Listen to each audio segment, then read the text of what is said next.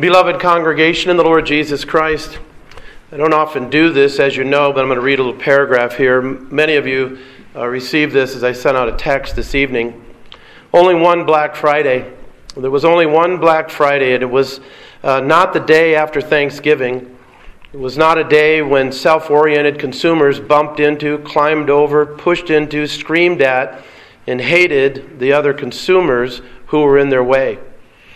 No, all the action of that one Black Friday was on a hill of death outside the city where three souls hung on crosses two criminals and the Messiah.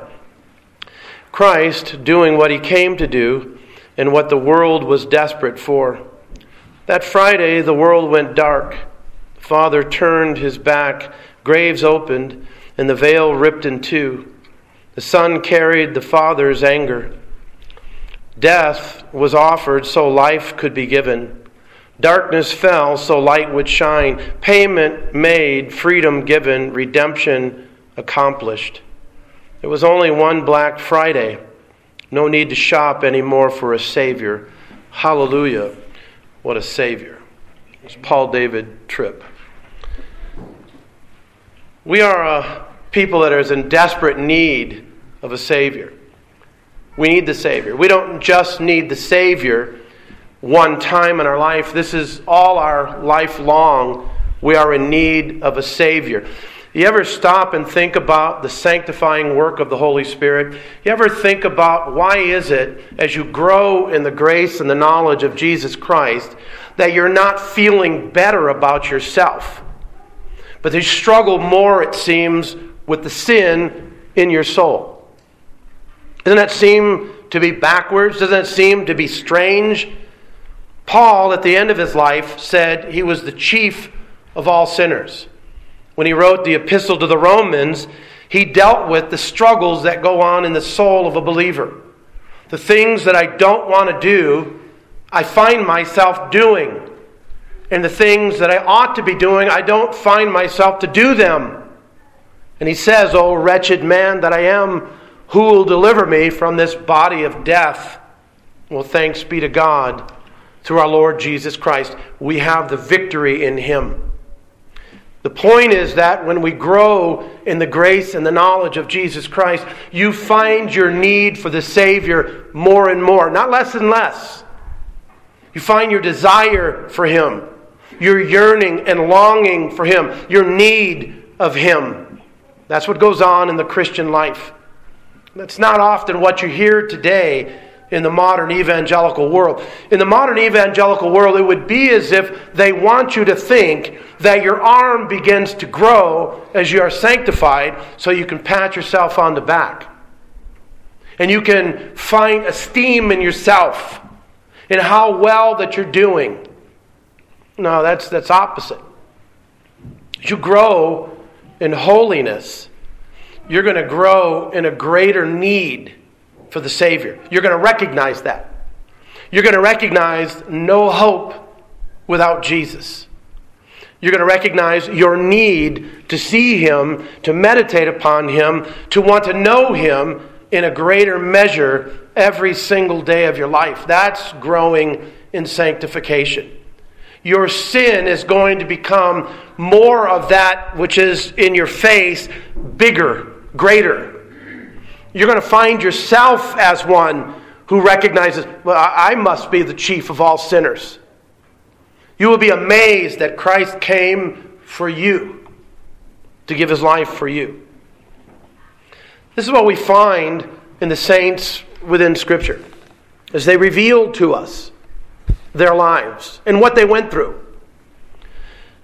Many today would have you to believe that if you're a Christian, well, you shouldn't suffer. You shouldn't have any pain and problems. Is that what you read here in Hebrews 11? Is that what you saw this evening in Hebrews 11 with the saints of old, the godly men and women? They did not have a pain free life, they had all kinds of problems. Jesus said that in this world you will have tribulation. And we are to be of good cheer because he has overcome the world. Nothing can ever separate us from the love of God in Christ Jesus. Life, death, angels, principalities, powers, things present, things to come, nor height, nor depth, nor any other created thing shall be able to separate us from the love of God in Christ Jesus. Because there is no condemnation to those who are in Christ Jesus. The bookends of Romans 8. No condemnation, no separation ever. And so, there are problems and difficulties. These saints, I mean, it was, it's, it's humbling to read through that, that list of things that they went through, which I have not suffered that. You have not suffered that. But in the first century, these were the believers, these were the Christ followers. It says that they subdued kingdoms, worked righteousness, obtained promises, stopped the mouths of lions. You know, that's referring to Daniel. Quenched the violence of fire. Oh, that's Shadrach, Meshach, and Abednego. Escaped the edge of the sword. Out of weakness were made strong. You know, this is what Paul says. When I am weak, then I am strong. Because then I don't look to myself, I look to the Savior for the strength that He alone can give. They were valiant in battle. They turned to flank the armies of aliens. And he goes on, and notice what they were tortured. Tortured for their faith. They didn't accept deliverance. You know, recant.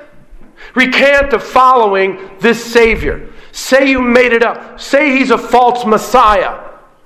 And we'll stop the torture. They wouldn't. They wanted to obtain a better resurrection. What does that mean? There are rewards that the Lord gives to his people for their service to him. God crowns his gifts. It's by grace that he gifts them, but nevertheless, he gifts his people.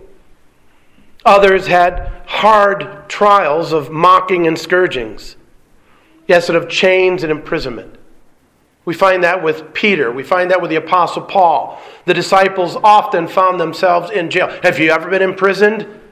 For being a Christian, not for stealing somebody's goods, for murdering, for kidnapping, not for the crimes that we find in this world. But if you've ever been put in prison because you've preached the gospel, because you were living your faith faithfully, diligently for Christ, none of us have in here, have we? May come to that someday. There was some during the pandemic that suffered imprisonment. Why? Because they would not deny their Lord. We are too accustomed, beloved, to give in. We're too accustomed to go along with the ways of the world. We're too easy. We are too susceptible to, they said it okay, we'll cave into it. If God commands it of us, it is sin to give in to something that the government imposes. The government who wants to impose hate crimes for speaking out against homosexuality. Scripture speaks of it, it speaks of it as an abomination to the Lord. And as preachers, we cannot refrain from speaking what the Lord says but often that's the case. They had chains and prisons, stoned, sawn in two, tempted, slain. They went about in sheepskins and goatskins. You know, Christians in the first century were tied up in animal skins and thrown into the Roman Colosseum as a sport to watch the lions then devour them as if they were animals that were in the Colosseum. Uh, lions would tear them apart as the Christians were sewn up in animal skins, acting like animals that were in there. They wandered about. And these, as the writer of the Hebrews says, notice the text, um, this is the cloud of witnesses that surround us. These are witnesses for us, they are examples for us. They are not witnesses to us. Maybe you've heard this before that this cloud of witnesses is like an, an auditorium or a, a, football field, and they're, they're sitting in the stands cheering you on and watching you run. Now, that's not what he's saying here. They're witnesses to us of their life, of standing firm, their faith that we're called to follow, to be faithful even unto death in obeying the Lord Jesus Christ. In what you may go through as a follower of Jesus Christ. And so they are examples to us, and we have that cloud all around us here in Hebrews chapter 11. And so they're saying, lay aside everything that would entangle you from running the Christian race. Now, notice the word race there, the Greek term agon. What do you think we get from the Greek term agon? We get agony. What is the Christian race? It's an agony, it's painful. You've seen runners, and as they've been in pain while running, and you can see the agony on their face, the expression that they have of the difficulty of the race that they're running. This is the Christian race. Beloved, this is it. In this world, you have tribulation. All those who desire to live godly in Christ Jesus will suffer persecution. Not may, will. You can't be in this fallen world and not have persecution and tribulation. But the example is given. Look to the scriptures. Look to the saints of old. Look how they ran. Look what they endured. Why? Because their hope was in the risen Christ. Let me ask you if Christ is not risen, why would you suffer such torment? You would not do so for a Savior who had died, who is then no Savior. One who is not risen is not worth living for. But Christ is risen from the dead. That's Paul's argument in 1 Corinthians 15. He has risen from the dead. He, is, he has been uh, raised up by the power of God, and now he sits at the right hand of the Father and he is ruling over all things. So let us run. Let us run with endurance. Keep on running. A steady perseverance. Keep on running, beloved. And how do you run? Look at our text, verse 2. Looking unto Jesus. I don't think there's any more important words in Scripture for us, is there? Looking unto Jesus. Because we often can get off focus. We often can look at other things and look to other things or even look to ourselves. And this is what the writer of the Hebrews says. If you're going to run the Christian race, which is difficult of itself, you must run with your eyes focused, steady upon the Lord Jesus Christ. And this is not a quick glance. The Greek term here means a steady look upon Christ, it's a diligent look upon Jesus. You know what I'm talking about. You know when you've seen things and you look at something and you, you do a double take.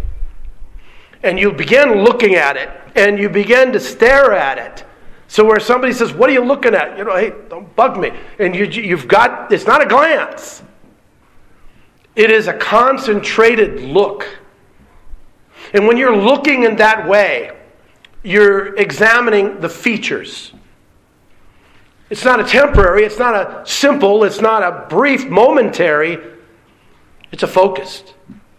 Your eyes are locked on to Jesus. That's what he's saying. That's how we run. You know, my problems, my troubles, they all seem to be exa- to, to be uh, uh, exacerbated. They, they seem to be greater than they are. Why? Because I began looking at my problems. And you know what I'm talking about. You do too. You get all wrapped up in the problem and you forget about the Savior. They don't tell me you don't. Don't tell me you haven't. Because I know you have. Because when the virus came, that was a proving ground, wasn't it? About the fear and the focus. And my question always was where's Jesus in all of this? Where is the King of Kings and the Lord of Lords who rules over all things for his glory and the good of his people? Where is the one who works all things together for the good of those who love him? Who controls even all the creepy crawlies of the earth are in his hands. So without his will, they cannot so much as move. And yet, the focus was wrong for many who name the name of Christ. Now, I'm not saying that they aren't Christians. I'm just simply saying in this world, we can get off focus. And when we do, what happens to us? We become fearful. We become frightened. And then when we become frightened and fearful people, we become irrational people.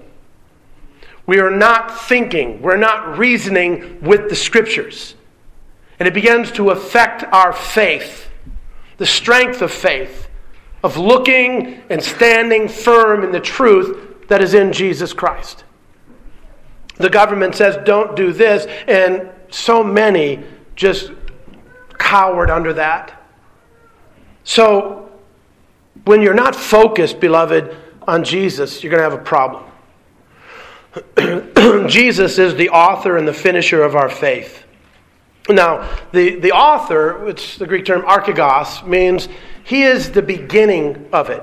He is the beginner of faith. Now, that can be taken in two different ways. One way, it could be taken that he is an example to us of trust in his Father.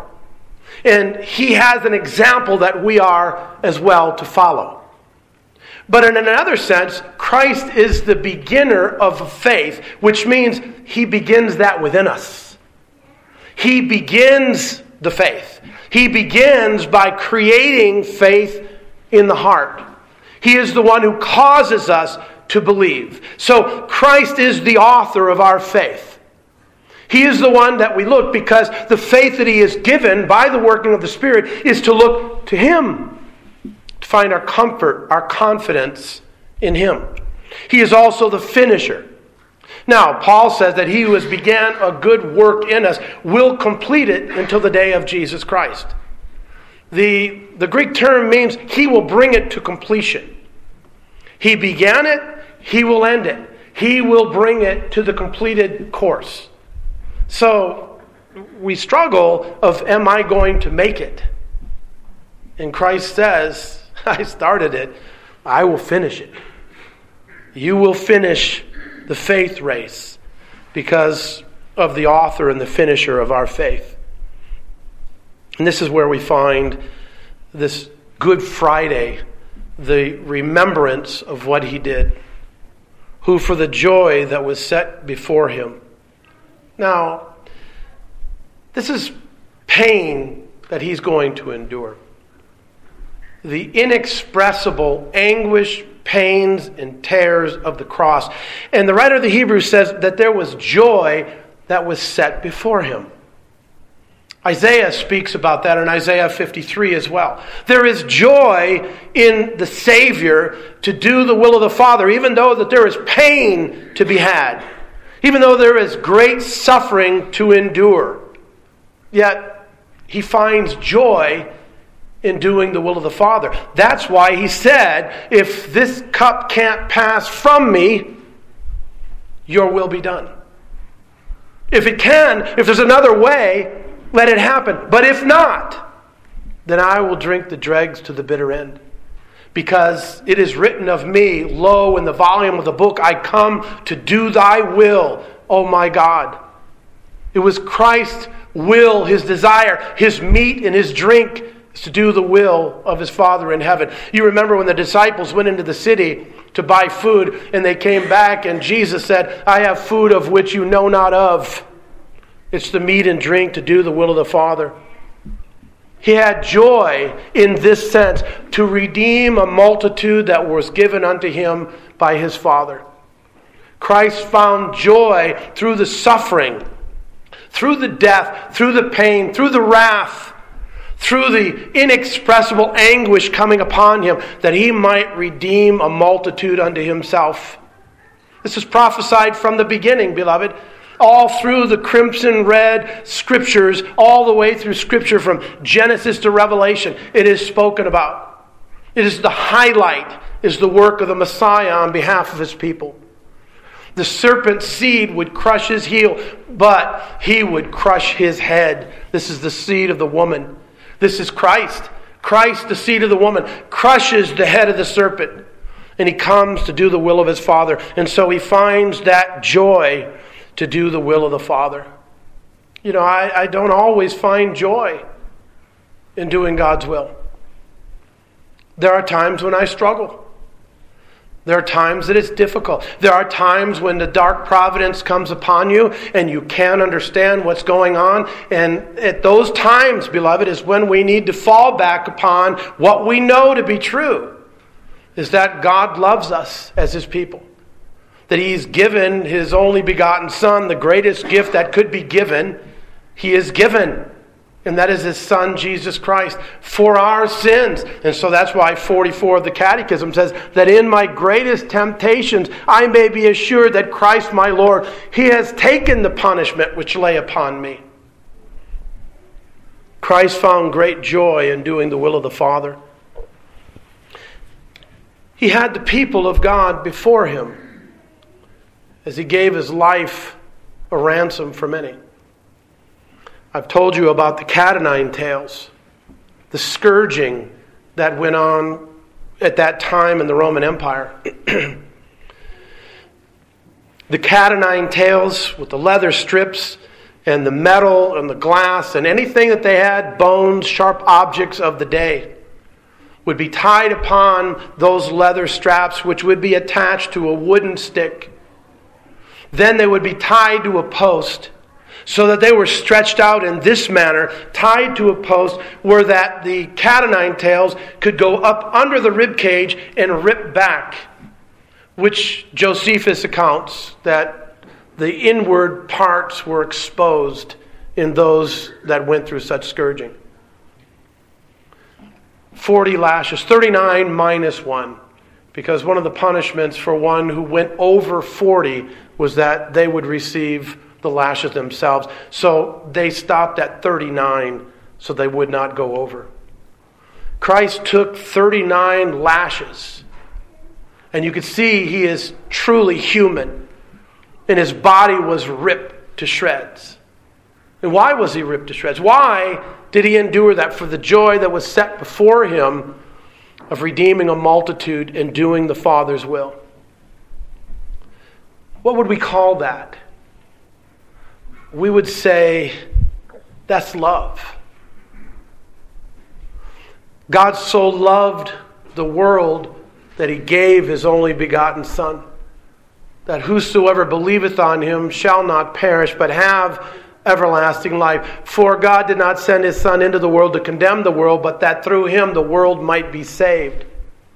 Paul said in uh, Galatians chapter 2 that I have been crucified with Christ. It's no longer I who live, but Christ lives in me. In the life that I now live in the flesh, I live by faith in the Son of God who loved me, notice, and he gave himself for me. How did he give himself? He gave himself to the lashes for me, for my sins. He was scourged for me and for you if you're trusting in Christ. He endured the cross. I mean, just thinking about that, where I thought about that uh, all day. Uh, hupomeno. The, the, Greek term means that he stayed up under. Now, you remember uh, the Greek term meno means to remain or to abide. And what it means, the hupomeno, is he, he remained up under the scourging. He remained there on the cross. Can I not now call 12 legions of angels? No, he doesn't do that. He stays up under the wrath of God for his people. What is that? What, love is this? That we should be called the children of the living God. What love is this? That the Son of God would lay aside the prerogatives of deity and come in the likeness of human flesh, except for sin, and give himself as a punishment for my sin to absorb my sin in his place. That's love. I don't care what the world says. The world knows nothing of this love, beloved. This is love. You ask, I want to know what love is, the world sings. This is love right here. He gave himself for us to the bitter dregs. And he comes as we read in Romans 5, not for righteous people, but for his enemies. For scarcely a righteous man, someone might dare to die, but God shows forth his own love in that while we were still enemies, Christ died for the ungodly. Let me ask you would you give your life in, in place of one who is on death row? One who was raped and pillaged and, and stolen and just killed? Would you give your life for that individual so that that individual could go free and you would take their place? Would you do that? Would you do that? Let's make it even more intense. How about one who has killed one of your family members? And they're sentenced to death. Would you take their place? One who even hates you and would have killed you if they could have. Would you take their place and their punishment? Would you do that? This is what Christ did. While we were yet enemies, Christ died for the ungodly. He would not remove himself until it was finished. The will of God must be complete. He must drink the dregs to the bitter end. Jesus told his disciples, I have a baptism to be baptized with, of which you know not of. It's a baptism of fire. It's the wrath of God coming upon him. And here it is, our Savior keeping himself up under the wrath of God to complete all that was given to him to do because it could not be that he could lose any. He must redeem all of his people. Beloved, does that humble you? You look at your life, you think about your sin. You think about, I, I, I have personally broken all of the commandments of God. And I am worthy and deserving of both temporal and eternal punishment. I deserve it.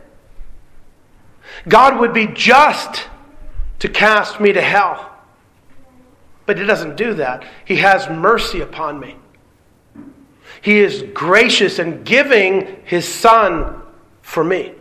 He gives me what I do not deserve, and He takes away what I do deserve. Does that humble you? Does that move you? How does that move you? Does it move you to worship? Does it move you to sing to the Savior? Does it move you to desire to serve Him in a greater measure, in a greater depth? Does it move you to love Him in a greater way, to confess your love, to stand firm, and to tell others about this wonderful Savior? Let me tell you about love. Let me show you what the Scriptures speak of what love truly is. The world knows nothing of this. He endured the cross. And again, it just wasn't the pain of the physical torture, which there was. The cross, basically, you would die of suffocation. Your arms are stretched out, your inability to breathe, to get a breath, and so they would push themselves up to try to suck in air, and eventually they would die of suffocation. And if you did last long, uh, it's stated in Deuteronomy that they could not stay on the cross when the sun went down, so they would break their legs so they wouldn't be able to push up to grab a breath. Do you know what it's like, beloved, to be without air? You ever been swimming and someone pushes your head under the pool? and you fight for every breath, you go crazy because you want to breathe. And that's what we say when someone suffers keep breathing. It's hard to go through the respiratory thing where you're not able to breathe. So there is that pain on the cross, let alone having spikes driven through you. I was in the hospital one time. I saw a guy come in as I was laying on the bed watching people go by, and he, he had his hand up as he was coming through, and he had shot himself with a nail gun. And to see the nail in his hand as he walked through, and to see the grimace on his face, I knew he was in pain. But how about this railroad tie type nails that were driven into the, the wrists of Christ? You know, we, we, we have in pictures and things, they'll, they'll say like in the hand, in the palm, but it's not there. It's here. It's here where the bones come, where they wouldn't slide out, where you would be nailed to the cross. Puts the crown of thorns upon him. But notice it goes on and it says that he despised the shame. What do you mean the shame? It was a shame to hang upon the cross. Why? Even in Deuteronomy, it speaks about it's an evildoer. One who was on the cross is considered an evildoer. And the one on the cross was on the cross naked. There was shame in nakedness. You know, in the beginning with Adam and Eve, they were naked and unashamed. Shame came when sin came in. Now we cover up, don't we? Jesus is despising the shame. Kata phroneo, despising. It means to think against. And all the norms and things of what people would say, Christ was thinking against that. Why? Because of the joy that was set before him of redeeming his people. This, this just boggles your mind. Uh, how do you understand this Savior? That goes to such extremes to redeem a multitude that was given to him. Why? Because of the love that he had for his Father. That first and foremost, we want to think it was because of the love that he has for us. It, it is that, but first, beloved, is the love that he has for his Father. This was a gift from the Father to the Son, and the Son demonstrates his love to his Father by coming to do his will. Oh, the depth of the riches, both of the wisdom and knowledge of God. How unsearchable are his judgments, and his ways past finding out. This is why the hymn writer wrote God moves in a mysterious way, his wonders to perform. He plants his footsteps on the sea, and he rides upon the storms. What a wondrous God! That we serve. Christ despised the shame. How often are we embarrassed to do certain things because somebody might say something? Christ thought against those things. It didn't matter of the mocking. He saved others. Save yourself if you're the Christ.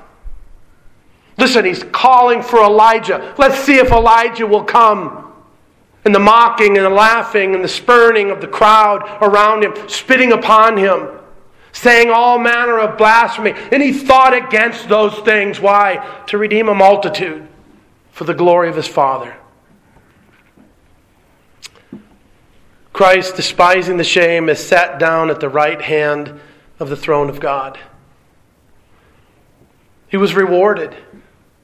He was rewarded in his obedience with a multitude which no man can number, and he is the King of Kings. It's the coronation. He sits down. This is the ascension and his session, and he sits down and he rules, and all power and all authority is in his hands. This is the Lord Christ that we worship. The one that loved us in this way. He consider him.